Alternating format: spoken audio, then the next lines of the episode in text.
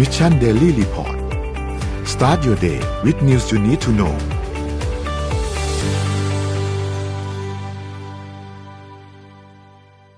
สวัสดีครับยินดีต้อนรับเข้าสู่ Mission Daily Report ประจำวันที่ 16 มีนาคม 2565 นะครับ วันนี้คุณอยู่กับพวกเรา 3 คนตอน7โมงถึง8โมงเช้า สวัสดีพี่ปิ๊ก สวัสดีพี่เอ็มครับดีคสวัสรับดีค่ะ ครับผมกลางสัปดาห์กันแล้วครับ วันนี้เราค่อยๆ ไปอัปเดตเรื่องราวต่างๆกันครับ ว่าเป็นอย่างไรบ้างนะครับ เราไปเริ่มต้นกันที่การอัปเดตในเรื่องของตัวเลขกันเหมือนเคยครับ ตัวเลขล่าสุดนะครับ เรามีตัวการฉีดวัคซีนไปเนี่ยหนึ่งแสนเก้าพันโดสนะครับ เข็มที่สามประมาณเกือบเกือบหกหมื่นโดสนะครับ เราฉีดไปแล้วสามสิบเอ็ดจุดสี่เปอร์เซ็นของประชากรนะครับ สถานการณ์ผู้ป่วยครับ ผู้ติดเชื้อรายใหม่อยู่ที่หนึ่งหมื่นเก้าพันนะครับ รักษาหายเนี่ยอยู่ที่สองหมื่นสี่พันนะครับ แล้วก็ตัวเลขผู้เสียชีวิตอยู่ที่เจ็ดสิบคนนะครับ ซึ่งเพิ่มมาจากก่อนหน้านั้นเนี่ยหนึ่งคน ก่อนหน้านั้นเนี่ยตัวเลขผู้เสียชีวิตเราหกสิบเก้านะครับ ผู้ป่วยอาการหนักหนึ่งพันสามร้อยเก้าสิบใส่เครื่องช่วยหายใจสี่ร้อยเจ็ดสิบหกนะครับ แล้วก็ตรวจ ATK เมื่อวานนี้เนี่ยอยู่ที่ประมาณหนึ่งหมื่นสามพันนะครับเท่ากับว่ารวมๆแล้วก็มีผู้ติดเชื้อรายใหม่เนี่ยประมาณสามหมื่นต้นๆ นะครับ ก็ยังถือว่าเป็นเทรนด์ที่ลดลงถ้าเทียบกับก่อนหน้านี้นะครับ ส่วนตัวเลขผู้ติดเชื้อเอ้ตัวเลขผู้เสียชีวิตเนี่ยเท่าเดิมนะครับ ถัดมาครับดัชนีตลาดหลักทรัพย์ครับ เซ็ตครับหนึ่งพันหกร้อยสี่สิบสี่จุดสามหกนะครับ ติดลบมาศูนย์จุดเก้าห้าเปอร์เซ็นตนะครับหุ้นต่างประเทศครับดาวโจนส์ครับบวกขึ้นมาหนึ่งจุดสามสามเปอร์เซ็นตนะครับ NASDAQ ครับบวก 2.26%นตนะครับ NYSE ครับบวก 0.69%ฟุตซี่ติดลบศูนย์จุดสี่สามเปอร์เซ็นตและดูห่างเสงให้ดีครับ ติดลบ 5.72%นตนะครับเมื่อวานนี้ห่างเสงก็ติดลบไปประมาณนี้เหมือนกันประมาณ 4%เกือบเกือบ5%นะครับแล้วก็เมื่อวานนี้อีกทีหนึ่งก็ หนักครับอีก 5.72 เป็น 5 เกือบ6%นะครับด้วยสถานการณ์ของจีนตอนนี้ที่มีการระบาดโควิดอีกครั้งหนึ่งนะครับสถานการณ์ไม่ดีเท่าไหร่นะครับก็สะท้อนออกมาทางตัวเลขของราคาหุ้นต่างประเทศด้วยนะครับ ไปดูราคาน้ำมันกันต่อครับ ราคาน้ำมันเริ่มคลี่คลายแล้วครับตอนนี้ครับ WTI ครับอยู่ที่ 94.46 นะครับ ติดลบมา 8.30%นะครับ และ Brent crude oil นะครับอยู่ที่ 98.61 ติดลบมา 7.75%นะครับ ก็ถือว่า ราคาน้ำมันคลี่คลายลงเยอะมาก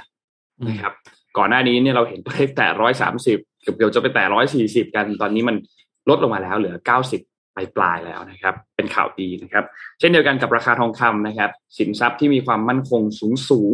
ก็ปรับตัวลงเหมือนกันนะครับ ทองคำครับอยู่ที่ 1,918.13 นะครับ ติดลบมา 1.68%นะครับ และคริปโตเคอเรนซีครับบิตคอยน์ครับ อยู่ที่39,000นะครับ Ethereum อยู่ที่2,500นะครับบ i แ a น c e อยู่ที่369นะครับ และ Solana 80นะครับ Cardano ครับ0.8นะครับ และ Bitkub Coin 7.77นะครับ ก็ขยับไม่เยอะมากนะครับสำหรับคริปโตเคอเรนซีในช่วง24ชั่วโมงที่ผ่านมานะครับ หนักๆเนี่ยจะเห็นเป็นทางด้านของตลาดหุ้นที่จีน ราคาน้ำมันดิบ และรวมถึงราคาทองคำนะครับ ที่มีการขยับตัวค่อนข้างเยอะนะครับ นี่คืออัปเดตตัวเลขทั้งหมดกันอืมตอนนี้หุ้นค่ะจีนเขาเรียก grand sale เออ หุ้นจีนเป็น grand sale จริง ๆ ครับใช่แต่มันถูกสุดหรือยังคะพี่ปิ๊กถ้าถ้าอะไรนะเขาเรียกมีสตุ้งสตังค์เหลือ ตอนนี้เข้าซื้อไว้เลยนะ อันนี้แบบหุ้น tech จีนทั้งหลายเนี่ยอาลีบาบาเนี่ยก็ grand sale ใช่ไหมมีโอ้โหหลายตัวเลย Tencent คือพวกนี้ยังไงก็ถ้ามุมมองพี่นะ ลงเป็นพักๆพักเป็นช่วงอ่าๆฉะนั้นเดี๋ยวเขากลับมา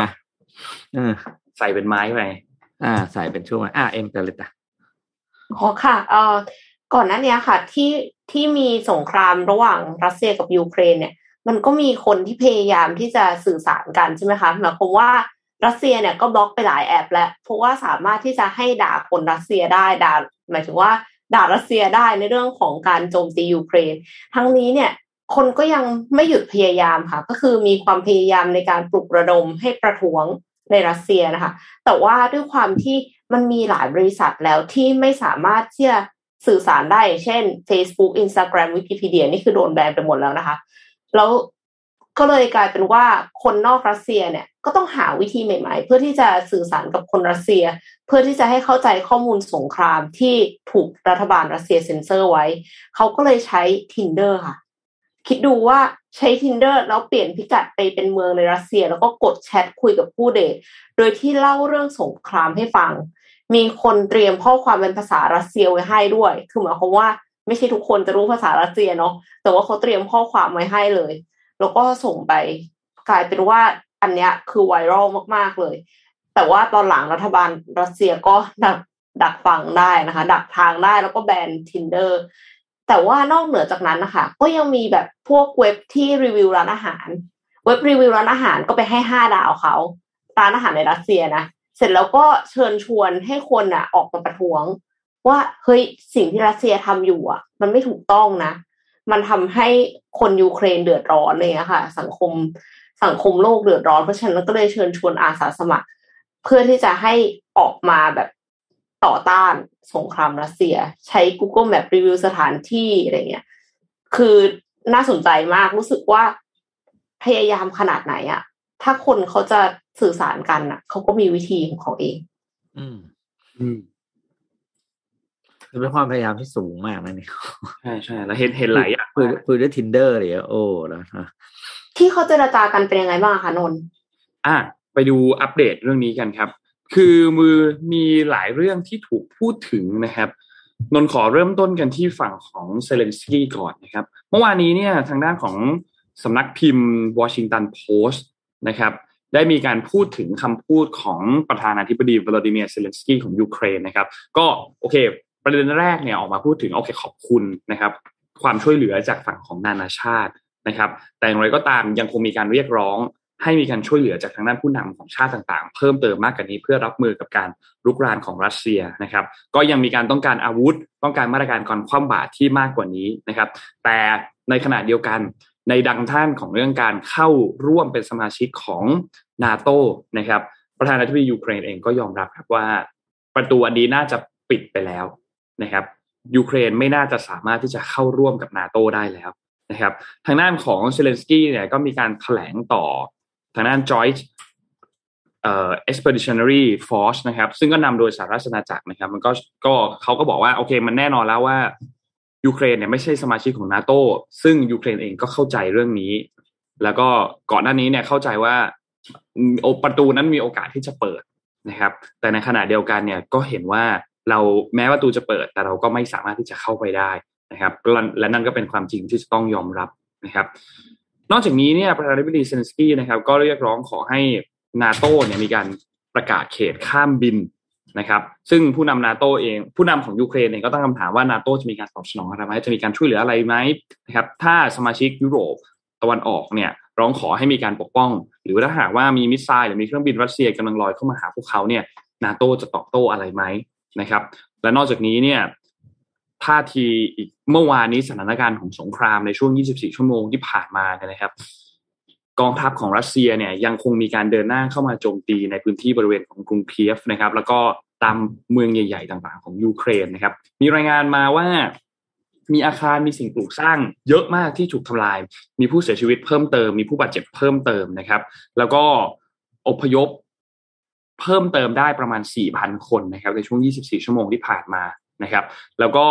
การเจรจาเนี่ยเริ่มต้นเมื่อวานนี้นะครับซึ่งผลของการเจรจาตอนนี้เนี่ยเรายังไม่นนยังไม่เห็นผลของการเจรจาที่ออกมาอย่างชัดเจนว่าอะโกสุดท้ายแล้วมี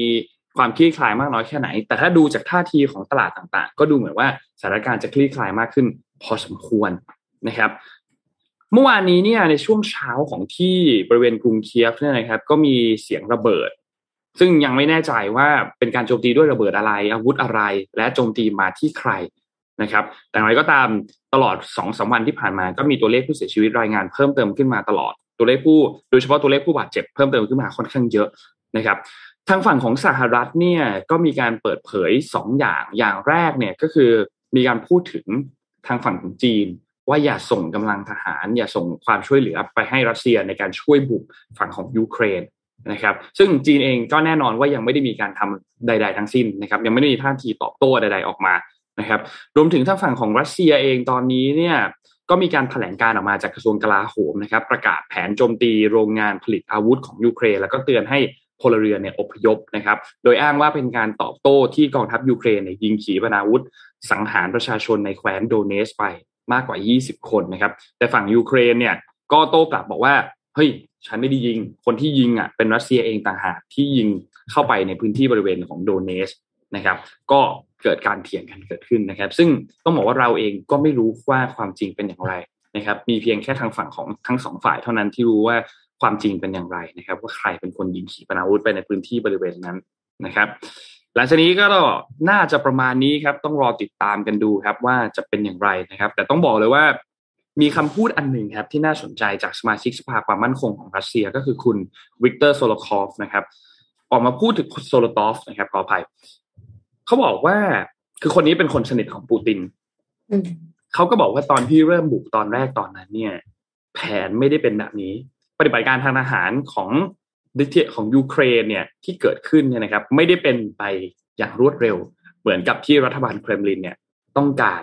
นะครับ ซึ่งก็แน่นอนมันไม่ได้ไปเกิดขึ้นตามแผนเพราะว่าตอนแรกเขาต้องการที่จะทำให้ทุกอย่างเรียบร้อยภายในช่วงประมาณ 72 ชั่วโมงเท่านั้น แต่สุดท้ายแล้วเนี่ย หลาย ๆ อย่างไม่สามารถที่จะเดินหน้าไปอย่างรวดเร็วตามแผนที่วางไว้ได้นะครับ ก็ทำให้สถานการณ์ออกมาในรูปแบบณปัจจุบันตอนนี้นะครับ หลังจากนี้ต้องรอติดตามดูครับพี่เอ็มพี่ปีครับว่าสถานการณ์จะเป็นอย่างไร แต่ว่าหลาย ๆ อย่างเองก็เริ่มคลี่คลายมากขึ้นเหมือนกัน แม้ว่าฝั่งรัสเซียเองจะมีการออกมาประกาศคว่ำบาตรคืนกับผู้นำต่าง ๆ โดยเฉพาะฝั่งของสหรัฐเนี่ยจะโดนค่อนข้างเยอะนะครับ ไม่ว่าจะเป็นประธานาธิบดีเองรัฐมนตรีกระทรวง ต่างประเทศกระทรวงกลาโหมที่ปรึกษาความด้านความมั่นคง CIA ต่างๆ ก็มีการถูกแบนถูกคว่ำบาตรค่อนข้างเยอะเหมือนกันนะครับรอติดตามครับ หลังจากนี้รอรอดูกันอย่างใกล้ชิดเลยครับว่าสถานการณ์จะคลี่คลายเร็วมากขึ้นแค่ไหนการเจรจาครั้งที่สี่จะดีมากน้อยแค่ไหนนะครับ อันนี้เรารอติดตามกันดูครับ แต่ว่าเห็นเหมือนมีมิสไซล์ลงบ้านเรือนคนที่กรุงเคียฟ ใช่ใช่ครับ คือต้องบอกว่าเห็นมีทรายภาพก็รู้สึกปนาวุธสยองมากต่างๆการโจมตีต่างๆนะครับพี่เอ็มเกิดขึ้นตลอด ตลอดการโจมตีเกิดขึ้นตลอดนะครับ ตลอดการเจรจาก็ยังโจมก็ยังตีมีกันครับตระหว่างลอดคเวนลานั่นแหละอืมตราบใดที่ยังไม่ได้มีการซีสไฟหรือว่าสนธิสัญญาหยุดยิง มีข้อตกลงการหยุดยิงเนี่ย ก็ยังคงมีการโจมตีเกิดขึ้น ยังมีคงมีการเข้าไปยึดตามพื้นที่ต่างๆ ที่เป็นที่มีความสำคัญทางยุทธศาสตร์ทหารเนี่ยอยู่ตลอดนะครับอืม ประมาณนี้ถ้าไม่มีข้อตกลงเนี่ยเขาก็จะยิงยังไม่มีข้อตกลง อืมยังไม่มีข้อตกลงยังยังยังแต่ว่ายังยังยิงได้ ทั้งทั้งที่มันไม่ควรนะเออใช่อะไรอย่างใช่เงี้ยครับเออก็อ่า เดี๋ยวพาไปดูเขาเรียกอ่าที่เกาหลีใต้นะครับ หลังจากที่เกาหลีใต้เนี่ยกำลังจะมีผู้นำคนใหม่นะครับ ก็คือคุณยุนซุกโยเนี่ยจะขึ้นดำรงตำแหน่งในเดือนพฤษภาคมนี้นะครับ วันนี้ก็เริ่ม เขาเรียกว่าประกาศนโยบายแล้วว่าจะขับเคลื่อนเกาหลีใต้ไปในทิศทางไหนบ้างนะครับ มีหนึ่งนโยบายที่เขาใช้ไว้ตั้งแต่ตอนหาเสียงนะครับ แล้วก็ออกมายืนยันทันทีว่าเนี่ยจะเดินหน้าเลยก็คือเรื่องของการสนับสนุนเรื่องของคริปโตเคอเรนซีครับ โดยทางคุณยุนซุกยอนเนี่ยบอกว่าจะเขาเรียกว่าปลดล็อกอมาตรการต่างๆ ที่รัฐบาลก่อนเคยควบคุมคริปการการ พัฒนาวงการคริปโตเคอเรนซีไปนะครับ สิ่งที่เขาจะทำก็มีอะไรบ้างครับหนึ่งก็คือเรื่องของการให้การการรองรับเรื่องของ ICO หรือ Initial Coin Offering เนี่ยเป็นเรื่องที่ถูกกฎหมายนะครับซึ่งปัจจุบันนี้ยังไม่ค่อยยังไม่ถูกนะ แต่ว่าก็คือจะมีกฎหมายรองรับเรื่องนี้นะครับ ข้อที่สองเลยอันนี้น่าสนใจก็คือเรื่องของการไม่เก็บภาษีรายได้หรือภาษีกำไรที่เกิดจากการเทรดคริปโตเคอเรนซีแล้วกำไรอยู่ในไม่เกินสี่หมื่นเหรียญสหรัฐต่อปี นะครับหมายหมายความว่าอ่านนเทรดได้นะ ถ้ากำไรไม่เกินสี่หมื่นไม่เสียภาษี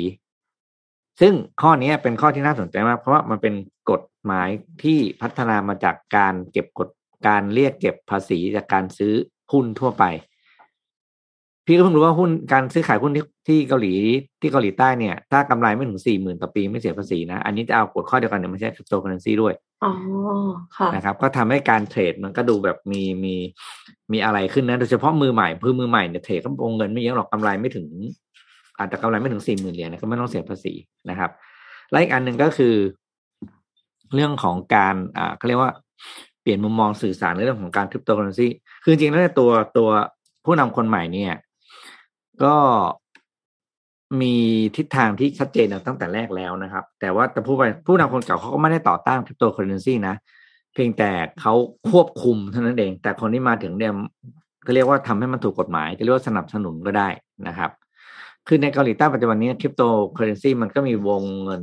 เทรดในที่ค่อนข้างใหญ่นะ อันนี้มีข้อมูลให้ฟังเพิ่มเติมนิดหนึ่งคือ อ่าในปี 2021 เนี่ย มีวงเงิน trading คริปโตเคอเรนซีอยู่ที่ 55.2 ล้านล้านวอนนะครับ โดยมีค่าเขาเรียกว่า average average daily trade อยู่ที่ประมาณ 11.3 ล้านล้านบอลนะครับ ก็ถือว่าอ่าในเยอะๆนะ ถือว่าเยอะใช้ได้เลยนะครับ แล้วก็ผู้ที่เล่นผู้ที่มีบัญชีซื้อขายเนี่ย ก็ตามตามปกตินะก็คือไม่เกิน ไม่เกินห้าสิบปีหลักๆ เลยนะครับ ก็แปดสิบเปอร์เซ็นของคนเทรดอายุไม่เกินห้าสิบปี ก็ถือว่าเป็น การลงทุนของคนรุ่นใหม่อย่างแท้จริงนะครับ ต้องรอดูว่าหลังจากที่ลงตำแหน่งในเดือนพฤษภาแล้วเนี่ย พอมี volume ตรงนี้เอ้ยพอมีกฎเกณฑ์ในต่างๆขึ้นมารองรับเนี่ย volume การเทรดจะเพิ่มขึ้นไหมหรือว่าเราจะได้เห็นธุรกิจใหม่ ๆ ที่เกี่ยวข้องกับคริปโตเคอเรนซีเกิดขึ้นที่เกาหลีใต้หรือเปล่า ค่ะ น่าจับตามองค่ะ เพราะว่าอย่างที่ก่อนหน้านี้มีรายงานก็คือวงการ entertainment ของเขาแบบว่า ก้าวสู่ Metaverse NFT เลยเรียบร้อยแล้วนะคะ น่าจะน่าจะไปทางเดียวกันกับการที่ไม่ไม่มี tax ของ capital gain ในการเทรดคริปโตเคอเรนซีค่ะพาไปที่ญี่ปุ่นกันบ้างค่ะ แต่ว่าเป็นเรื่องน่ารักน่ารัก คือเป็นรถเสิร์ฟราเมงค่ะ นิสสันเปิดตัวรถรถเสิร์ฟราเมงร้อนๆนะคะ แล้วก็ไม่มีสะดุดเลยค่ะนิสสัน e-4ORCE Ramen Counter สาธิตชุดเทคโนโลยีขั้นสูง โชว์พลังเบรกไม่มีสะดุดของ Ariya Electric Crossover นะคะ เป็นรถคันใหม่ที่จะเปิดตัวในปี 2023 ของนิสสันค่ะ ที่จะมาพร้อมกับเทคโนโลยี e-4ORCE แบบมอเตอร์คู่ที่จะควบคุมทุกล้อของตัวรถค่ะ เพื่อจัดการประสิทธิภาพด้านการเบรกได้อย่างราบรื่นสูงสุด เทคโนโลยีนี้จะเปิดตัวในงาน 2023 นะคะ 2023 Aria Electric Crossover ช่วง ช่วงปลายปีนี้ แต่ว่าก่อนที่จะเปิดตัวรถจริง ๆ เนี่ย มาเปิดตัวเทคโนโลยีนี้กันก่อน โดยการทำรถไว้เสิร์ฟราเมงและคืออย่างที่เห็นในคลิปนะคะ เสิร์ฟอย่างไวคือแบบว่าจำเป็นที่จะต้องซิ่งขนาดนี้ไหมคะการเสิร์ฟราเมงซึ่งเต็มมาก เราปกติเนี่ย มันหกง่าย แต่ว่าอันนี้คือเขาพูดให้เห็นเลยว่ามันไม่หก อ่าดูจากในคลิปอะค่ะ คือเขาเปรียบเทียบเทคโนโลยีนี้ กับถ้าไม่มีเทคโนโลยีนี้การเบรกเนี่ยราเมงหกแน่นอน แต่ว่าพอมีเทคโนโลยี e-force เนี่ยทำให้ราเมงไม่หกเพื่อแสดงความสะดวกสบายของผู้โดยสารและผู้ขับขี่ ว่าเวลาที่เบรกเนี่ยหน้าก็จะไม่ทิ่มนะคะเราก็เป็นกิมมิคให้มั่นใจแหละว่าการเบรกอันเนี้ยมันจะราบรื่นแล้วก็เสถียร ปัจจุบันนิสสันอาริยาเนี่ยมีให้จองในสหรัฐอเมริกาแล้วในราคาเริ่มต้นที่ 45,950 ดอลลาร์สหรัฐสำหรับรุ่นมอเตอร์เดี่ยว แล้วก็มีรุ่นที่ติดตั้งระบบ AWD หรือ Platinum Plus E-Force ขายในราคา 58,950 ดอลลาร์ค่ะ คือเอามาฝากกันเนี่ย จริงไม่ได้ไม่ได้สนใจรถขนาดนั้น สนใจรามิง คือสนใจการที่เอาเทคโนโลยีเนี้ย มาใส่ในรถเพื่อส่งราเมง คือมันทำให้เทคโนโลยีที่จริงๆเราฟังไม่ค่อยรู้เรื่อง แต่จับต้องได้เห็นภาพชัดเจน แล้วก็เป็นกิมมิคที่น่าสนใจจนไวรัลค่ะ หิวเลยไหมคะในการมีใครหิวราเมงบ้างไหมคะในการอธิบายที่เข้าใจง่ายเนาะว่าเบรกนิ่มแค่ไหน มันแบบครีเอทีฟมากเลยอะ ชอบรู้สึกว่าเป็นแบบ case marketing ที่น่าสนใจมากค่ะ อืมอืม อ่า เดี๋ยวพี่พาไปดูที่ญี่ปุ่นอีกอันหนึ่งเดี๋ยวจะได้มีวันนี้เรามี content จาก s อ b ด้วยเนาะ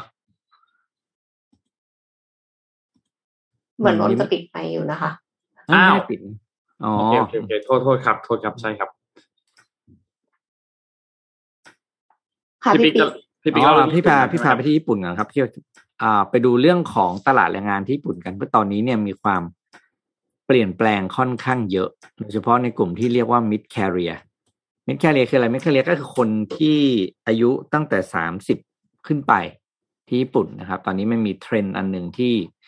ออกมาแล้วดูน่าสนใจมาก แล้วกำลังเขาเรียกเป็นเป็นปัญหาใหญ่ของบริษัท ใหญ่ๆในตัวบริษัทนี้ในตลาดหลักทรัพย์ก็คือ เทรนด์การออกครับออกจากงานเพื่อไปจอยกับบริษัทสตาร์ทอัพคือคนที่อายุสามสิบกว่าสี่สิบขึ้นไปเนี่ยที่เขาจัดเป็น mid career เนี่ยนะครับ ตอนนี้คือมีเทรนด์คือล่าออกจากบริษัทใหญ่ เพื่อไปจอยบริษัทสตาร์ทอัพเหตุผลหลักเลยก็คือ แน่นอนครับคือเรื่องเงินเดือนนะครับ แต่ว่าถามว่าออกเยอะไหมเนี่ยตอนนี้สถิติที่จับมาเนี่ย ก็คือตั้งแต่ต้นปีเนี่ยตอนนี้เนี่ยอัตราการลาออกไปตอนนี้เพิ่มขึ้นสามจุดแปดเท่าจากปีที่แล้วนะครับ แล้วก็แน่นอนว่าเอกตาการเปลี่ยนแบบนี้เนี่ยมันทำให้เกิดเรื่องของการขาด ขาดแรงงานขาดคนทำงานคุณภาพในในกลุ่มบริษัทที่เป็นกลุ่มบริษัทใหญ่ ๆ นะครับ คือต้องเข้าใจอย่างนี้ก่อนว่าโครงสร้างการจ้างงานธรรมธรรมชาติของเขาอะครับ มันค่อนข้างมีการจ้างงานที่แปลกนิดหนึ่งคือ คนญี่ปุ่นทำงานแล้วแต่ไม่ค่อยเปลี่ยนที่เนาะเข้าที่ไหนปุ๊บเนี่ยก็จะอยู่ยาวทีนี้เนี่ยเขาก็จะกลุ่มคนไว้ตลอดก็คือตั้งแต่เรียนจบยี่ห้าจนถึงสามสิบเนี่ยเป็นช่วงการสอนการถ่ายโน้ตฮาวอะไรปุ๊บเนี่ยแล้วพอสี่สิบปุ๊บคุณได้เป็นมิดแคเรียคุณเริ่มเป็นผู้บริหารระดับ ต้นถึงถึงกลางนะครับ ทีนี้ พอคนกลุ่มนี้ที่ถูกสร้างถูกปรูมมาแล้วแล้วถูกวางตัวว่าจะต้องเติบโตในองค์กรเนี่ย ถูกดูดออกมาเนี่ยทำให้องค์กรในหยุดชะงัก การขับเคลื่อนแผนงานต่างๆ กลายเป็นว่าไม่มีใครทำต่อแล้วก็ต้องเอาคนที่เป็นคนนอกเข้ามาเพื่อเรียนรู้ใหม่นะครับ ที่มีทาง Nikkei Asia มีกราฟไม่มีสถิติมาให้ดูด้วยนะ ว่าปัจจุบันนี้เนี่ยค่าจ้งค่าจ้างอะไรเขาเป็นยังไงทำไมเขาถึงทำไมเขาถึงย้ายงานกันอะไรอย่างเงี้ยนะครับ ถ้าอย่างในเทียบเทียบเนาะเปรียบเทียบระหว่างบริษัทที่เป็นสตาร์ทอัพบริษัทที่อยู่ในตลาดหลักทรัพย์นะครับ รายได้เฉลี่ยนะ ของคนที่เป็นกลุ่มอ่า mid career เนี่ย จะจะเห็นว่าถ้าไปอยู่ในกลุ่มสตาร์ทอัพเนี่ย รายได้ที่มีสิบล้านเยนต่อปีเนี่ย จะมีอัตราส่วนที่สูงกว่า กลุ่มที่อยู่ใน listed company รวมถึงกลุ่มที่สองคือกลุ่มที่มีรายได้แปดถึงเก้าจุดเก้าเก้าล้านเยนด้วย แปลว่า ค่านี้บอกว่ามันบอกว่า การกระจายรายได้ หรือโครงสร้างเงินเดือนของบริษัทกลุ่มสตาร์ทอัพมันค่อนข้างกระจายแบบแบบเขาเรียกว่ามีความสมดุลมากกว่า คือมีทุกช่วงรายได้อยู่ในตัวเลขสัดส่วนใกล้เคียงกัน ไม่ได้เท่ากันนะครับ แต่ใกล้เคียงกันนะครับ ในขณะที่กลุ่มคนที่เปลี่ยนงานอตอนนี้เนี่ยที่เปลี่ยนเยอะสุดเลยคือกลุ่มที่เป็นสี่สิบบวกบวกนะสี่สิบบวกก็คือ ปลี่ยนเยอะมากนะครับ เปลี่ยนกว่าสามสิบเอ็ดเปอร์เซ็นที่ทำมี top hopping rate ตอนนี้นะครับ เห็นแล้วก็อดเป็นห่วงไม่ได้ว่า เออ แล้วต่อไปเนี่ยบริษัทใหญ่ๆเนี่ยจะหาบุคลากรเก่งๆ จากที่ไหน เพราะว่าเขาออกไปทำสตาร์ทอัพกันหมดเอ็มว่าเดี๋ยวก็ปรับตัวได้นะคะ คือหมายความว่าบริษัทก็ระดับหนึ่งอะเออมันก็มีสะดุดเพราะตอนนี้ออกเขาบอกออกไหลออกเยอะมากครับก็อีกมุมนึงก็แปลว่าเรื่องของธุรกิจสตาร์ทอัพญี่ปุ่นอาจจะ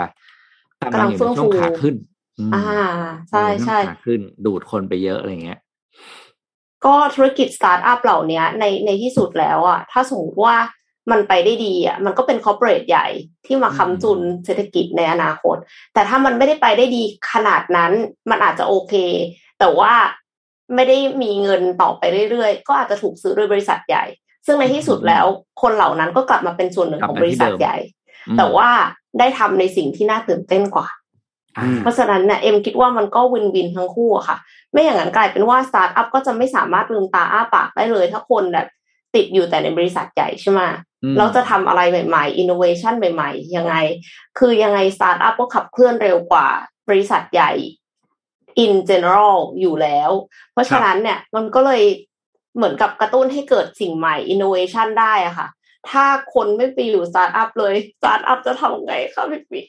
อืมอืมก็มีเหตุผลคือสตาร์ทอัพก็จะมีแนวคิดมีอะไรอย่างนี้นะอาจจะขาด experience เนาะนั่นก็จะแบบ ใช่ก็ต้องดึงคนที่มี experience ไปจาก corporate เนี่ยแหละ อืมอ่าใครเรียวีซ่าจะเข้าไหมจ้าชงให้กันละอะเดี๋ยวงานจังหวะนี้ยังไม่เข้าค่ะจังหวะนี้ไม่เข้าใช่ไหมอ๋อถ้าเข้าแต่เป็นการเข้าพรวดแต่ไม่เข้าไม่เนียนเนียนไม่พอ เนียนไม่พอ เนียนไม่พอพามาดูเรื่องถัดไปครับ ช่วงภาวะวิกฤตแบบนี้ครับ ทุกท่านเห็นตลาดหุ้นของจีนไหมฮะหนักหน่วงมากเดี๋ยววันนี้น้องขยายความให้ฟังด้วยนะครับ แต่ว่าอยากพามาพูดถึงเรื่องนี้ก่อนครับ คือเรื่องของการบริหารการเงินในภาวะวิกฤตครับ ในช่วงที่ผ่านมาเราเห็นว่าโลกเรามันเปลี่ยนแปลงไปเร็วมากนะครับ โดยเฉพาะเรื่องของปัญหาการแพร่ระบาดของโควิด หรือแม้แต่ช่วงนี้ที่มีสงครามเกิดขึ้น นะครับปัจจัยเหล่านี้เนี่ยมาส่งผลกระทบต่อชีวิตประจำวันของเรา ไม่ว่าจะเป็นเรื่องของการค่าใช้จ่ายในการบริโภคเรื่องของเศรษฐกิจนะครับ ซึ่งถ้าหากว่าเราสังเกตให้ดีๆเนี่ยนะครับ เราจะเห็นครับว่า ราคาของใช้ที่เราซื้ออาหารที่เราทาน น้ำมันที่เราต้องใช้เนี่ยนะครับ ค่าเดินทางเนี่ยมันเริ่มพุ่งสูงขึ้นเป็นรายวันนะครับ โดยเฉพาะอย่างยิ่งก่อนหน้านี้เนี่ยเราจะเห็นว่าราคาทองคำพุ่งสูงขึ้นมาเยอะมาก ตอนนี้ต้องบอกว่าถ้าเทียบกับก่อนหน้านี้เนี่ยก็ยังถือว่า ขึ้นมาเยอะ ก่อนหน้านี้ทองคำจะอยู่ราคาประมาณพันหกไว้ปลายพันเจ็ดตอนนี้มันอยู่ที่ประมาณพันเก้านะครับ และหลาย ๆ ตัวก็มีแนวโน้มที่พุ่งสูงขึ้นนะครับ วันนี้ก็เลยอยากที่จะพาทุกคนไปรู้จักวิธีการจัดการเงินในสภาวะที่โลกมีความวุ่นวายครับ หลายคนอาจจะมองว่าเฮ้ยพอมันวุ่นวายขนาดนี้แล้วเนี่ยมันเป็นเรื่องที่ยากแล้วในการที่จะจัดการเงินในช่วงนี้ เพราะว่าความเปลี่ยนแปลงที่เกิดขึ้นมันเยอะมันอาจจะสร้างความสับสนให้กับเรานะครับ บวกกับในเรื่องของสภาวะการเกิดสงคราม มันยิ่งส่งผลกระทบต่อเศรษฐกิจโลกไปด้วยเนี่ย ดังนั้นมันก็มีความจำเป็นที่เราต้องเตรียมรับมือต่อการเปลี่ยนแปลง เตรียมรับมือในเรื่องของการเงินอย่างรอบคอบนะครับ วันนี้ก็เลยมีคำแนะนำดีๆนะครับ จาก SCB นะครับมา5ข้อครับ ข้อที่1ครับ ข้อที่1อย่าเทรดตามกระแสครับ ในช่วงที่โลกมีความเปลี่ยนแปลงเยอะมากๆ รวดเร็วมากๆ และคนส่วนใหญ่ที่ตัดสินใจลงทุนมักจะเป็นไปตามอารมณ์มากกว่าเหตุผลนะครับ คุณดอนเบนิฮอฟเนี่ยนะครับก็เป็นผู้เชี่ยวชาญด้านการลงทุนนะครับเขาบอกว่าการตัดสินใจที่เกิดจากความไม่แน่นอนเนี่ยจะนำมาสู่ผลลัพธ์ที่จะทำให้คุณจะต้องเสียใจ ถ้ามองย้อนไปในประวัติศาสตร์ หลังจากที่เกิดสงคราม หรือเกิดวิกฤตราคาน้ำมันราคาหุ้นต่างๆเนี่ยทุกอย่างจะกลับมาฟื้นตัวเร็วกว่าที่เราคาดการเพราะฉะนั้นแทนที่เราจะมากังวลและเทรดไปตามสถานการณ์ที่เกิดขึ้น ให้เรามาพิจารณาทางการเงินของตนตามประวัติรายการธุรกรรมที่ผ่านมาจะดีกว่า นะครับไม่ต้องไปสนใจในเรื่องของตามสถานการณ์มากขนาดนั้น เพราะว่าพอเกิดเรื่องราวแบบนี้ขึ้น พอทุกอย่างมันสงบสุขลงปุ๊บการรีบาวของมันเนี่ยมันจะกลับมาค่อนข้างเร็วนะครับ นี่คือตามสถิติตามประวัตินะครับสองครับคือสำรองเงินสดไว้ในยามจำเป็นครับ การถือเงินสดไว้เนี่ยเป็นเรื่องที่จำเป็น โดยเฉพาะอย่างยิ่งเมื่อต้องเผชิญหน้ากับสถานการณ์ที่เราควบคุมอะไรไม่ค่อยได้นะครับ การเก็บเงินสดสำรองไว้ก็ยังคงเหมาะนะครับ ไม่ว่าจะเป็นผู้ที่ต้องการที่จะเกษียณ หรือว่า ต้องการที่จะถือเงินสดให้มากขึ้น เผื่อว่ามีสถานการณ์ฉุกเฉินที่เราจะเป็นต้องใช้เงิน ซึ่งก็มีคำแนะนำเยอะมากมายครับ 6 เดือนของรายจ่าย 12 เดือนของรายจ่ายมินิมัม 6 เดือนของรายจ่ายนนคิดว่าเป็นตัวเลขที่ค่อนข้างจะสมเหตุสมผลนะครับ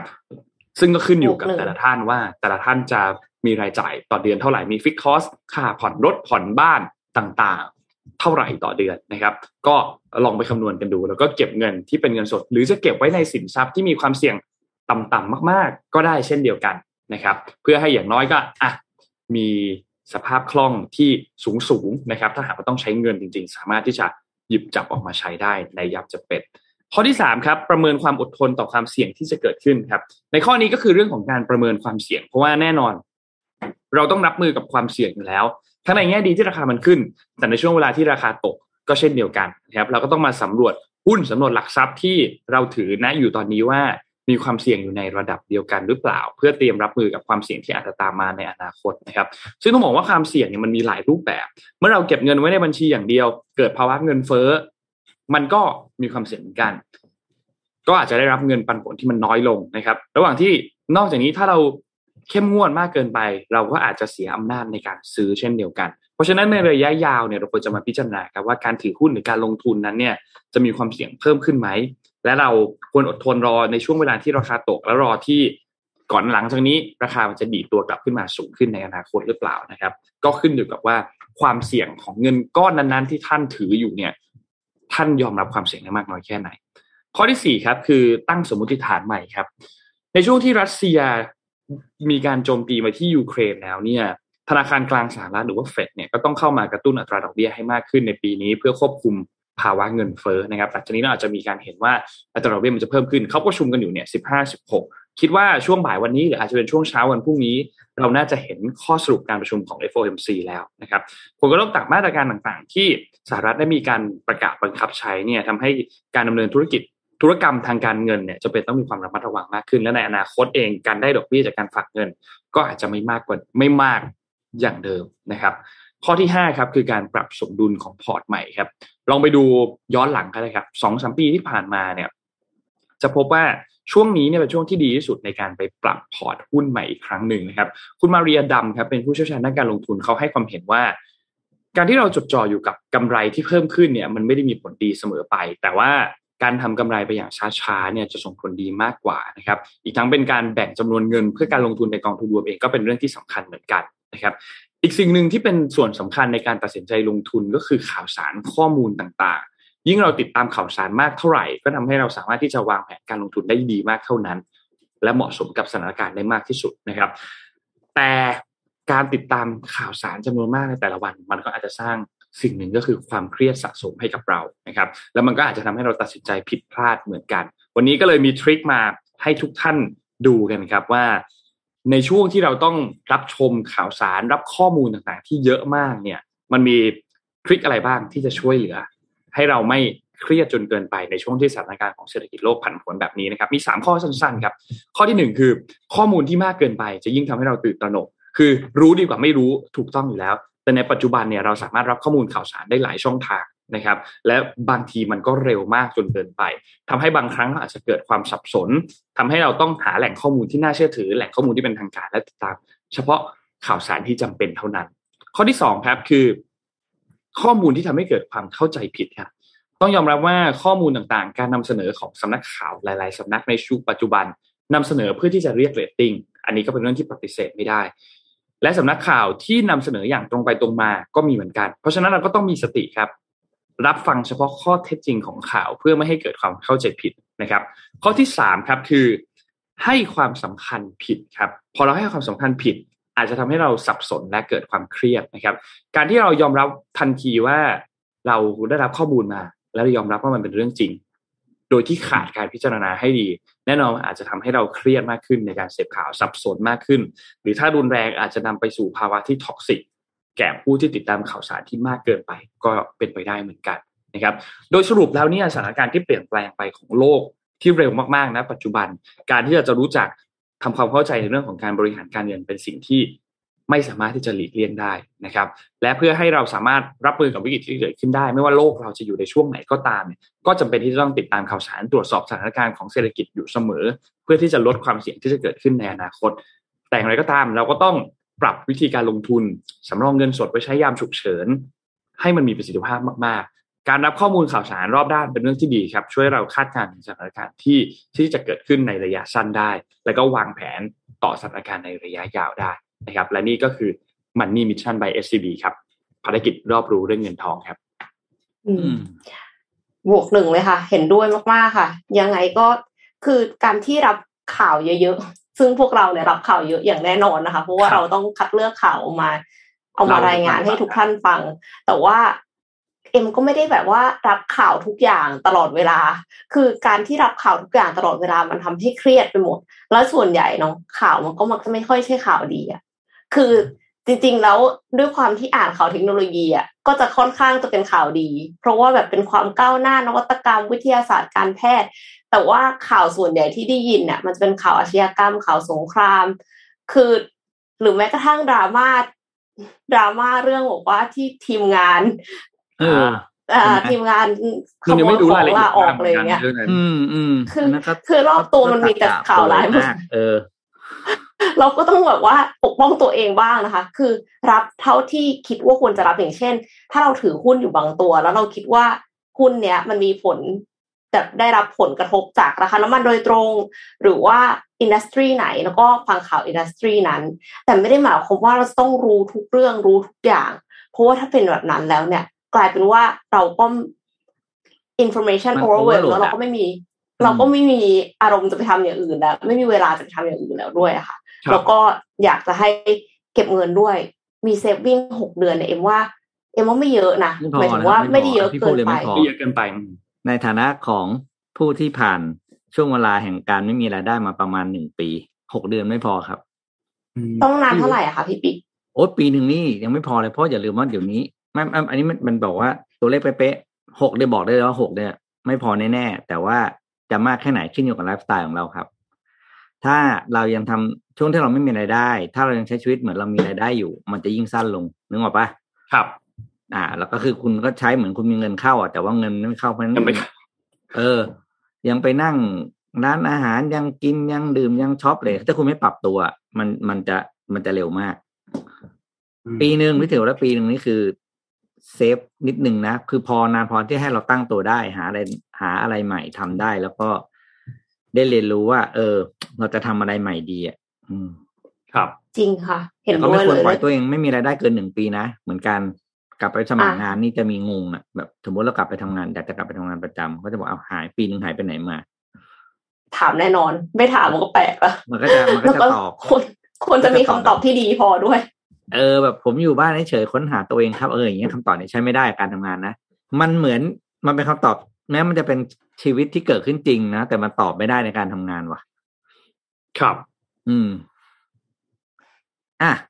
เดี๋ยวพี่พาไปดูมีมีมีข้อคิดจากหนังสือมาฝากด้วยผมเราไม่ได้คุยเรื่องสีนานมากเลยเนาะวันนี้ก็เลยเอาเราฟังเลยค่ะตอดตอดจากหนังสือเรื่อง zero to one นะครับ มาฝากกัน zero to one เป็นหนังสือเก่านะครับ เขียนโดยปีเตอร์ทิ Peter ลเนาะ Thiel ทิลหรือเทลนะเขาอ่านว่าไงนะพี่อ่านทิลไม่แน่ใจเหมือนกันเพราะพี่ปิ๊กนั่นพูแหดละอย่างนี้ก็เลยเครียดเป็นเป็นหนึ่งในอ่าเขาเรียกว่า ต้นต้นต้นแบบนะเป็นเป็นปรมาจารย์ของบรรดาเหล่าสตาร์ทอัพทั้งหลายนะครับเขาก็มาเขียนสรุปเป็นข้อคิดว่าแต่ว่าข้อคิดที่พี่ดึงมาเนี่ยจะไม่ใช่ข้อคิดเกี่ยวกับเรื่องสตาร์ทอัพอะไรต่างๆ มันแต่เป็นข้อคิดทั่วไปในการชีวิตที่ซ่อนอยู่ในหนังสือเล่มนี้ละกันพี่ใช้คำว่าซ่อนอยู่นะครับอ่าข้อแรกครับเขาบอกให้ invest early ก็เป็นเรื่องเดียวกับที่เราคุยเมื่อกี้เลยนะที่ที่ผมพูดเมื่อกี้เรื่องการลงทุน ทีนี้สิ่งที่เขาบอกก็คือแน่นอนครับ คือให้ลง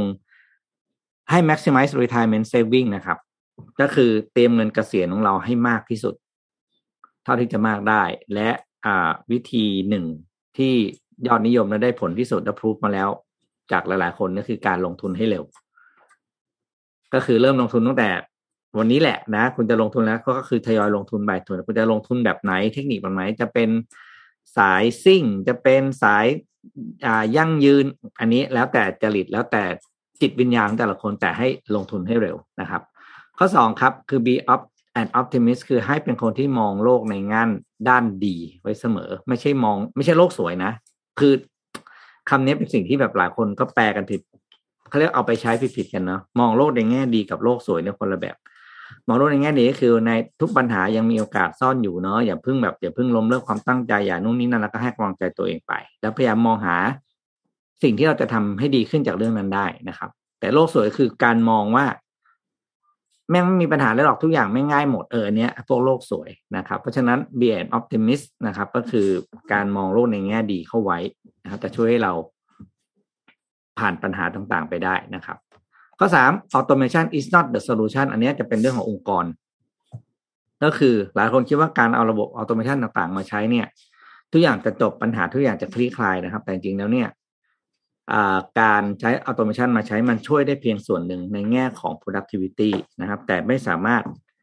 หรือถ้ายังทำได้ไม่ดีในแง่ของการเข้าใจลูกค้า เพราะฉะนั้นเนี่ยเราในฐานะของคนที่เป็นสตาร์ทอัพหรือคนที่ทำธุรกิจจะต้องแยกให้ออกนะ ว่าการทำความเข้าใจเขาเนี่ยคงต้องใช้คนกับคน แต่พอเข้าใจแล้วสร้างความอนวยความสร้างสิ่งอำนวยความสะดวก รักษาระดับความพึงพอใจให้ใช้ automation เข้าช่วย ข้อสี่ครับเขาบอก national formula ก็คือในการทำธุรกิจไม่ว่าธุรกิจอะไรก็ตาม จะไม่มี winning formula นะไม่มีสูตรสำเร็จที่เอาไปใช้ได้ มันอาจจะมี guideline ได้ แต่ในชีวิตจริงเนี่ยมันจะมี context ของแต่ละคนที่แตกต่างกันไป แล้วก็ต้องปรับตามสถานการณ์ของแต่ละคนนะครับ ข้อห้าคือ focus on one thing อันนี้ก็คืออแม้ว่าเราจะทำอะไรหลากหลายก็ตามเนาะแต่สุดท้ายเนี่ยเราจะต้องมีปืนเลเซอร์ที่ ยิงไปที่สิ่งที่เราจะโฟกัส เพื่อให้ทำสิ่งนั้นเนี่ยเต็มที่ที่สุดขณะที่เรื่องอื่นก็เป็นเรื่องที่มีความสำคัญรองลงไปนะครับถึงพันคือคือเราโฟกัสถูกเรื่องหรือเปล่า แล้วก็เราโฟกัสกับมันจริงแค่ไหนนะครับ คนที่จะประสบความสำเร็จคือคนที่โฟกัสเรื่องเดียวจริง ๆ แล้วก็พอเรื่องนั้นเริ่มตั้งตัวได้ค่อยสลับไปโฟกัสเรื่องอื่นเพิ่มนะครับ แต่การเริ่มต้นในหลาย ๆ เรื่องพร้อมกันไม่ใช่สิ่งที่ดี อ่าข้อหกครับ อันนี้สตาร์ทอัพจะรู้ดีเนาะอ่าอย่างซิปแบงค์ที่เป็นกูรูของสตาร์ทอัพก็จะบอกว่า get out of the building เนาะภาษาไปไอ้โค้ดที่เขาพูดอ่าหลัก ๆ ก็คือ เฮ้ย ไปอาหาคำตอบข้างนอกอยากรู้อะไรไปถามลูกค้าไป observe ไปตั้งสมมติฐานไปทดสอบ แล้วก็กลับมาทดลองอ่าเพราะฉะนั้นในหนังสือนี้อ่าเซลทวนบอกว่าให้ ignore classroom wisdom ไอ้ประเภทคำคมอะอ่าให้ลืมซะสิ่งที่เรียนรู้จากในห้องเรียนแต่ออกไปหาคำตอบได้ ที่ประสบการณ์จริงที่คนจริง ๆ ที่เราต้องการจะทำอะไรให้เขานะครับ เข้อเจ็ดครับก็กด80-20 rules ยังใช้ได้เสมอเนาะอันนี้พี่ไม่พูดนะครับ อันนี้สั้นๆ ก็คือทุกคนรู้อยู่แล้วละทำเรื่องน้อยที่ impact มากนะครับ ก็แปดก็คือ learn how to sell อันนี้เป็นสกิลหนึ่งที่ทุกคนต้องมี ทุกคนที่รู้สึกว่ายังขายไม่เก่งต้องต้องเรียนรู้ อันนี้คือบางครั้งต้องเรียนรู้พี่เองพี่ก็ต้องเรียนรู้นะครับเพราะการขายมันก็มี เขาเรียกว่าเทคนิคอะไรเพิ่มขึ้นเรื่อยๆเนอะแต่สำคัญคือเราต้องขายเป็นขายไอเดีย ขายความสามารถขายตัวเราขายของที่เราขายนะครับ ข้อเก้าครับ people are power ก็คือคนนั่นแหละ ยังไงคนก็คือคนที่ huge อ่าเขาเรียก huge amount of potential success คือคนที่เป็นมีส่วนสำคัญต่อการขับเคลื่อนองค์กรก็ยังเป็นคนอยู่เสมอนะครับ เพราะฉะนั้นเนี่ย ใช้คนของเราให้เป็นหาคนที่เหมาะสมมาทำงานของกับเรานะครับ แล้วก็ ทำในสิ่งที่เราดีสุดไปให้กับคนที่ถูกคนที่ถูกต้องหรือคนที่ต้องการ สุดท้ายนะครับอ๋อสุดท้ายละเก้าข้อ โอเค หมดแล้วครับนี่คือข้อจากเรื่อง หนังสือเรื่อง zero to one นะครับ สรุปมาให้ข้อคิดที่ซ่อนอยู่ครับอืมนี่น่าสนใจมากค่ะ เพราะว่าจริงๆแล้วมันไม่ได้ใช้ได้เฉพาะกับสตาร์ทอัพแต่มันใช้กับอาชีพใด ๆ ก็ได้เลย คืออย่างข้อที่บอกว่าให้ get out of the building อะ คือถ้าสมมติว่าเราแบบมัวแต่คิดเอาเอง ว่าสิ่งเนี้ยน่าจะ work โดยที่เราไม่ได้ถามคนที่จะมาเป็น user จริง ๆ ไม่ว่าคุณจะทำงานอยู่ใน corporate หรือว่าคือแม้กระทั่งเซิร์ฟคนในองค์กรอย่างเช่นเป็น HR เนี่ย HR ไม่ได้มีลูกค้าอยู่นอกองค์กรนะ HR ลูกค้าก็คือเพื่อนพนักงานด้วยกันเอง ถ้าคุณไม่ได้ไปถามเพื่อนพนักงานแต่ละฝ่ายอะค่ะ ก็จะไม่ได้รู้condition ของเขาที่ไม่เหมือนกัน คือ เราอาจจะคิดว่าเฮ้ยก็เราก็เป็นพนักงานอะเราก็เป็น target group หรือเปล่า จริง ๆ แล้วอาจจะไม่ใช่ คือเราไม่ได้ represent คนทั้งองค์กร ดังนั้นการที่เราออกไปจากโต๊ะของเรา เพื่อที่จะไปสัมภาษณ์คนนู้นคนนี้คนนั้นทำความเข้าใจแต่ละ department เนี่ย engineer กับ finance ก็อาจจะมองไม่ตรงกัน marketing กับกับ engineer ยิ่งมองไม่ตรงกันใหญ่อะไรอย่างเงี้ยค่ะ คือ เอ็มเชื่อว่ามันน่าจะทำให้เราอะมี perspective ที่กว้างขึ้น เข้าใจคนมากขึ้นแล้วก็ serve user ได้ดีขึ้น แก้ปัญหาที่บางทีเราอาจจะไม่ได้รู้เลยว่ามีปัญหา หรือว่าบางทีเราคิดว่ามีปัญหา แต่มันอาจจะไม่ได้เป็นปัญหาของคนทั่วไปก็ได้ คือเอ็มว่าอันเนี้ยเป็นสิ่งที่ทุกคนควรจะเอาไปใช้เลยค่ะ ครับ จริงฮะ จริงฮะเห็นด้วยครับ พามาดูต่อที่ฝั่งของข่าวจีนกันบ้างครับ ที่จีนตอนนี้เป็นอย่างไรบ้างนะครับ เราพูดถึงสถานการณ์ของโควิด -19 ที่จีนก่อน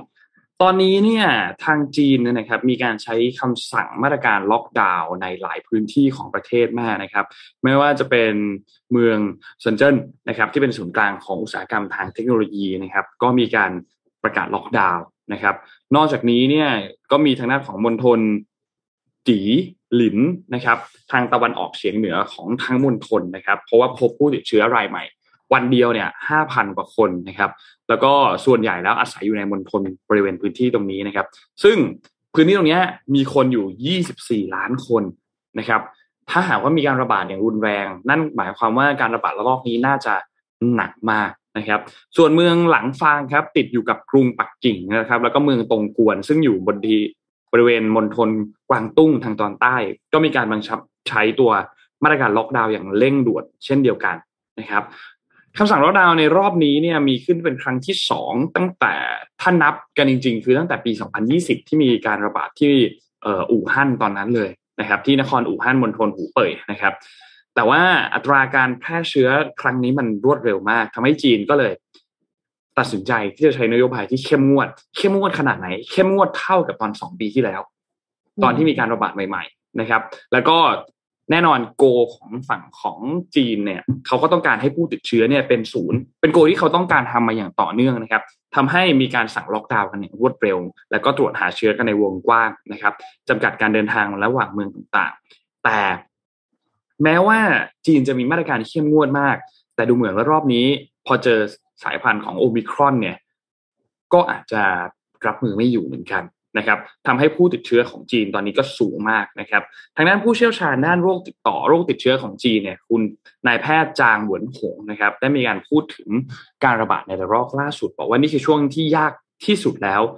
ในการต่อสู้ตลอด 2 ปีที่ผ่านมา แล้วก็เตือนว่าจีนเพิ่งอยู่ในช่วงเริ่มต้นของการเพิ่มจำนวนผู้ติดเชื้อ ที่เห็น 5,000 ต่อวันนะ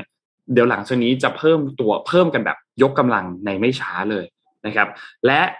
ก็พูดถึงว่าจีนเองเนี่ยไม่จำเป็นที่จะต้องยึดกับนโยบายโควิดเป็นศูนย์ตลอดไปก็ได้ เพียงแต่ขณะนี้เราต้องใช้มาตรการนี้เข้มงวดในช่วงที่สถานการณ์มันปั่นป่วนแบบนี้นะครับแน่นอนว่ามันส่งผลกระทบต่ออะไรหลายๆอย่างในจีนนะครับ ไม่ว่าจะเป็นในเรื่องของการผลิตสินค้าเทคโนโลยีที่ฐานผลิตใหญ่มากอยู่ที่จีนนะครับ โรงงานหลายแห่งเองก็ต้องปิดตัวลงเนี่ยที่เมื่อวานนี้เราพูดถึงเรื่องของ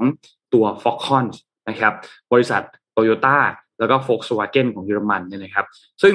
ฟอคอนเนี่ยมีการพูดถึงให้สัมภาษณ์กับ BBC บอกว่ามาตรการล็อกดาวน์ครั้งนี้จะไม่ส่งผลกระทบต่อการผลิต iPhone ในจีนมากนะเพราะว่าจีนมีเนื่องจากว่าบริษัทมีโรงงานหลายแห่ง จึงก็จะปรับแผนเพิ่มการผลิตในโรงงานในเมืองอื่นแทน เช่นที่เมืองเจิงโจเจิงโจนะครับ ซึ่งตอนนี้ยังไม่ได้มีการสั่งล็อกดาวน์ในอนาคตยังไม่แน่นะครับ แต่โตโยต้า Volkswagen ที่อยู่ในบริเวณมณฑลที่ได้รับผลกระทบกับมาตรการล็อกดาวน์จะเป็นต้องมีการหยุดการผลิตชั่วคราว และก็ยังไม่รู้ด้วยว่าจะเปิดโรงงานเพื่อผลิตอีกครั้งได้เมื่อไหร่นะครับ ซึ่งคาดว่าน่าจะส่งผลกระทบต่อสินค้าแล้วก็การส่งออกไปต่างประเทศแน่นอนสำหรับสองยี่ห้อนี้นะครับ ทีนี้หุ้นจีนครับ หุ้นจีนช่วงนี้ร่วงหนักมากอย่างที่เราเห็นนะครับ ไม่ว่าจะเป็นหุ้นเทนเซนหุ้นของเอ่อ อาลีบาบาต่างๆ ก็ร่วงกันหนักหน่วงมากๆนะครับ และทำให้ทรัพย์สินเนี่ยของมหาเศรษฐีในจีนไม่ว่าจะเป็นโทนี่โพนี่มา เป็นคนอื่นเนี่ยนะครับ หายไปเยอะมากนะครับ ในช่วงข้ามคืนที่ผ่านมาเนี่ยนะครับ มูลค่าที่ลดลงเนี่ยส่งผลให้มหาเศรษฐีจีน 76 คนที่ติดอันดับ 500 มหาเศรษฐีของโลกเนี่ย รวมๆกันเนี่ยมีทรัพย์สินหายไป ประมาณ 228,000 ล้านดอลลาร์นะครับ ซึ่งคิดเป็นหนึ่งในห้าของทรัพย์สินของมหาเศรษฐีทั้งหมดรวมกันนะครับหุ้นเทนเซ็นเนี่ยเมื่อวันจันทร์ที่ผ่านมาร่วงมาเกือบ10%ราคาต่ำสุด ถ้าเราดูภาพรวมของทั้งตลาดหางเสงเนี่ยนะครับ ต้องบอกว่าหุ้นเนี่ยลงมาต่ำสุดในช่วงรอบ 6 ปีเลยนะครับ มีการรายงานครับว่ามหาเศรษฐีหลายท่านไม่ว่าจะเป็น b y t e d a n c e แจ็คมา เองเนี่ยก็ทรัพย์สินหายไปค่อนข้างเยอะ ทีนี้มันส่งผลกระทบที่น่าสนใจหลายอันครับ เรื่องที่หนึ่งคือเรื่องของราคาน้ำมันทำไมราคาน้ำมันถึงร่วงลงมาขนาดนี้ ก่อนหน้านี้เนี่ยเราเห็นว่าสงครามมันรุนแรงใช่ไหมครับในช่วงสงครามที่ยูเครน รัสเซียรุนแรงเนี่ยรัสเซียเป็นหนึ่งในประเทศผู้ผลิตน้ำมัน รู้สึกว่าจะอยู่อันดับสามของโลก ซึ่งเป็นรองจากซาอุ แล้วก็เป็นรองจากทางด้านของ ฝั่งของอเมริกานะครับ ทีนี้ฝั่งของซาอุเองเนี่ยถูกกดดันจากฝั่งของสหรัฐ ให้มีการเพิ่มกำลังการผลิตมากขึ้นให้คุณเพิ่มหน่อย เพราะว่าไม่อย่างนั้นเนี่ยซัพพลายมันจะหนักหน่วงมาก ฝั่งซาอุเองก็บอกว่าเขาเองก็ไม่ไหวเหมือนกันนะ ก่อนหน้านี้เนี่ยราคาน้ำมันมันร่วงลงมาเยอะมาก บริษัทเขาก็เสียหาย เพราะฉะนั้นช่วงนี้เป็นช่วงที่เขาสามารถที่จะกอบกับกอบโกยได้เยอะเขาก็ไม่มีเหตุผลที่จะเป็นจำเป็นจะต้องเพิ่มกำลังการผลิตขึ้นมา อย่างทันทีในช่วงเวลาตอนนั้น ประกอบกับสถานการณ์ของโลกที่ทุกคนเดินหน้าเข้าไปสู่พลังงานยั่งยืน เพราะฉะนั้นการจะไปลงทุนเพิ่มกำลังการผลิตน้ำมันเนี่ยมันก็ดูจะไม่สมเหตุสมผล และรวมถึงถ้าหากว่าสถานการณ์คลี่คลายไปแล้วไอ้เงินก้อนที่ผู้ผลิตน้ำมันต่างๆ เอาไปลงทุนเพื่อที่จะเพิ่มกำลังการผลิตน้ำมันในช่วงเวลาตอนนั้น มันจะคืนทุนเมื่อไหร่ ก็ไม่รู้เหมือนกัน เพราะฉะนั้นก็เป็นการลงทุนที่เสี่ยงพอสมควร ถ้าหากว่า ฝั่งของผู้ผลิตน้ำมันจะลงทุนมากขึ้นในช่วงเวลาที่ราคาน้ำมันมันพุ่งสูงขนาดนี้ แล้วหลังจากนั้นมันกลับหัวกลับลงไปเนี่ยนะครับ แต่ปัจจัยอันนึงครับ คือจีนครับ จีนเนี่ยเป็นประเทศที่มีการนำเข้าน้ำมันดิบมากที่สุดในโลกนะครับ เป็น world biggest crude importer นะครับ ซึ่งพอมีการล็อกดาวน์เกิดขึ้น แน่นอนว่าจีนเขาล็อกดาวน์อย่างที่บอกครับว่า ความรุนแรงมันเท่ากับช่วงที่สองปีที่แล้วที่มีการระบาดในอู่ฮั่นพอมันเป็นแบบนั้นเกิดอะไรขึ้นครับ ความต้องการดีมานของน้ำมัน ความต้องการในการนำเข้าน้ำมันของจีน มันลดหวบครับพอมันลดหวบแบบนั้นมันก็เลยส่งผลกระทบทำให้ราคาน้ำมันเนี่ย มันหัวดิ่งอย่างที่เราเห็นในช่วงวันนี้ ลดทีหนึ่งวันหนึ่งเจ็ดเปอร์เซ็นแปดเปอร์เซ็นเพราะว่าความต้องการจากจีนมันหายไปเยอะมากนะครับ มันก็เลยมันไม่ มันไม่ได้เกิดขึ้นจากสถานการณ์ของยูเครนรัสเซียที่มีการเจรจากันรอบที่สี่เขาเจรจากันมาสี่รอบแล้ว มันไม่ได้เกิดขึ้นจากตรงนั้นเพียงอย่างเดียวเท่านั้นที่ดูเหมือนสถานการณ์จะดูคลี่คลายมากขึ้นท่าทีของยูเครนในการจะเข้าร่วมนาโตมันอ่อนลง แต่มันเกิดขึ้นจากฝั่งของจีนที่มีการล็อกดาวน์เกิดขึ้นด้วยนะครับนั่นก็เลยเป็นเหตุผลว่าทำไมเราถึงเห็นราคาน้ำมันมันเป็นแบบนี้ รวมถึงราคาหุ้นของจีนเป็นแบบนี้ครับ นอกจากนี้จีนยังมีการประกาศตัวเลขอันหนึ่งที่เพิ่งประกาศออกมาคืออัตราการว่างงานของเยาวชนจีนในช่วง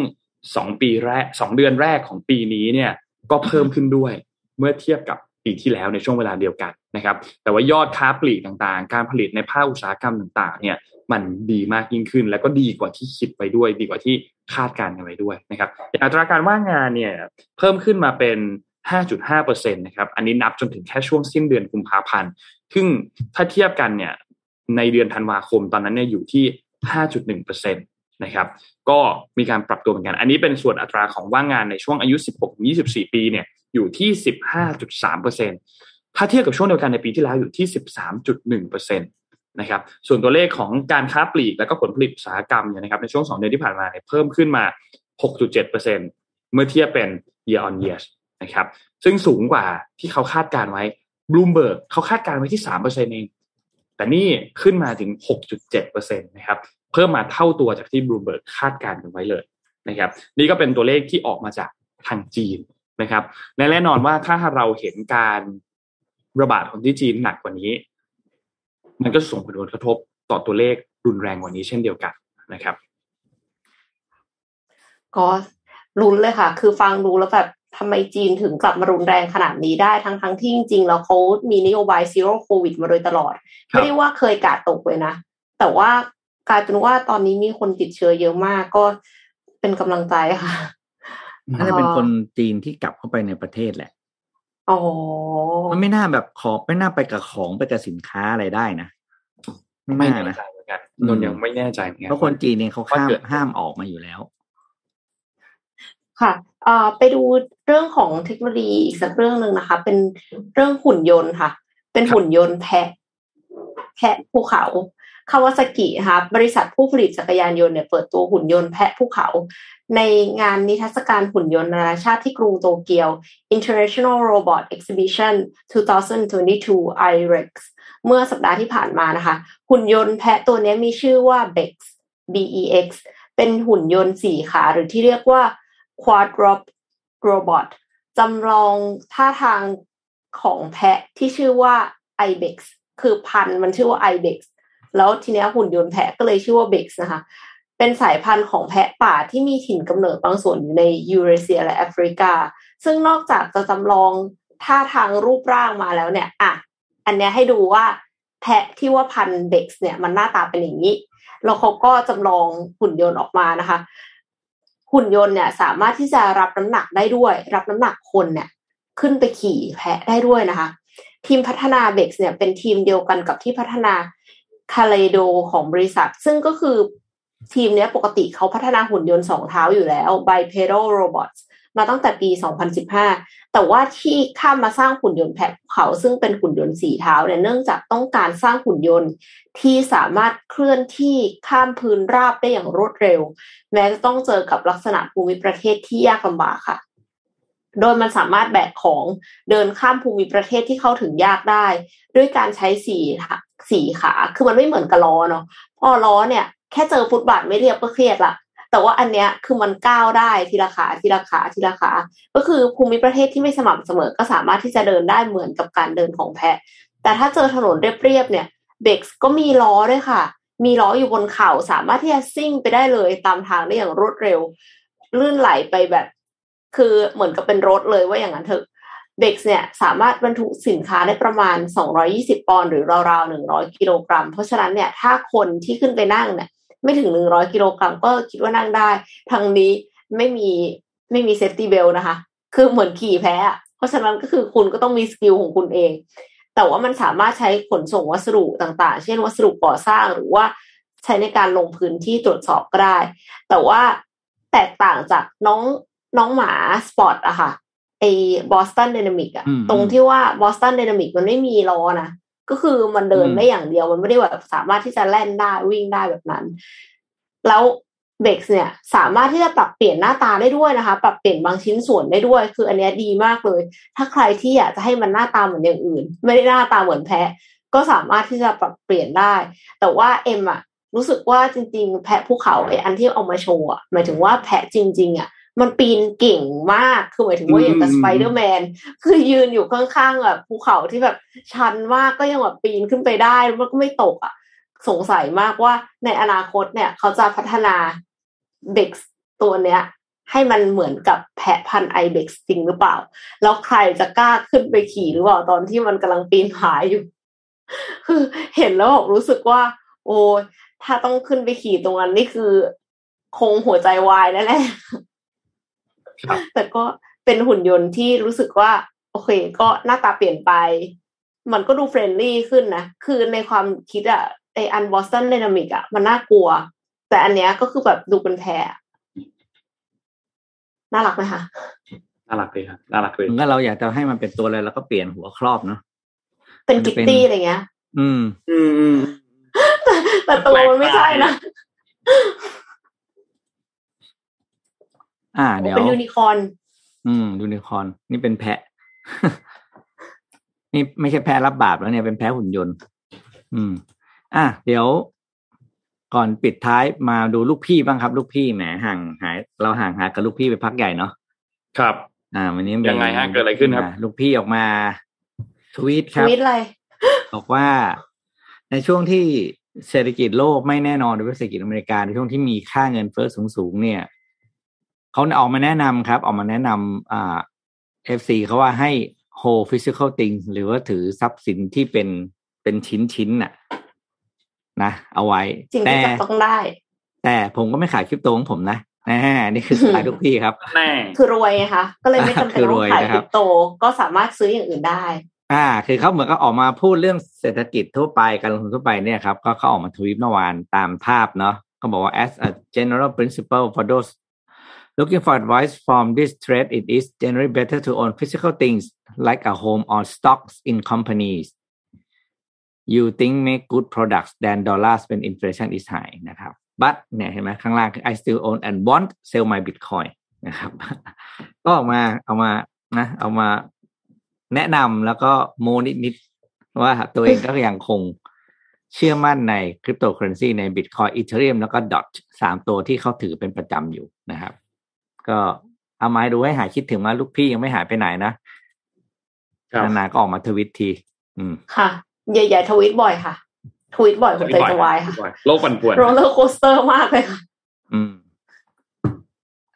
อะ วันนี้หมดแล้วนะวันนี้ครบไหมครับ นนท์ครบถ้วนแล้วครบถ้วนค่ะนะครับ เข้าใกล้มาอีกวันหนึ่งแล้วฮะ อีกเพียงแค่สามวัน เราก็ได้เจอกันแล้วครับ MDR on stage นะครับ เมื่อวานนี้ทีมงานมีการประชุมพูดคุยกัน นะครับ แล้วก็ทีมงานบอกว่าของแจกเยอะมาก ของแจกเยอะ เยอะแบบเยอะจริงๆนะคแล้รัวบมูลค่าของที่แจกก็คือสูงมากค่ะถูกมากอันนี้คือได้ยินมาแล้วแล้วแบบช็อกไปเลยว่า เฮ้ย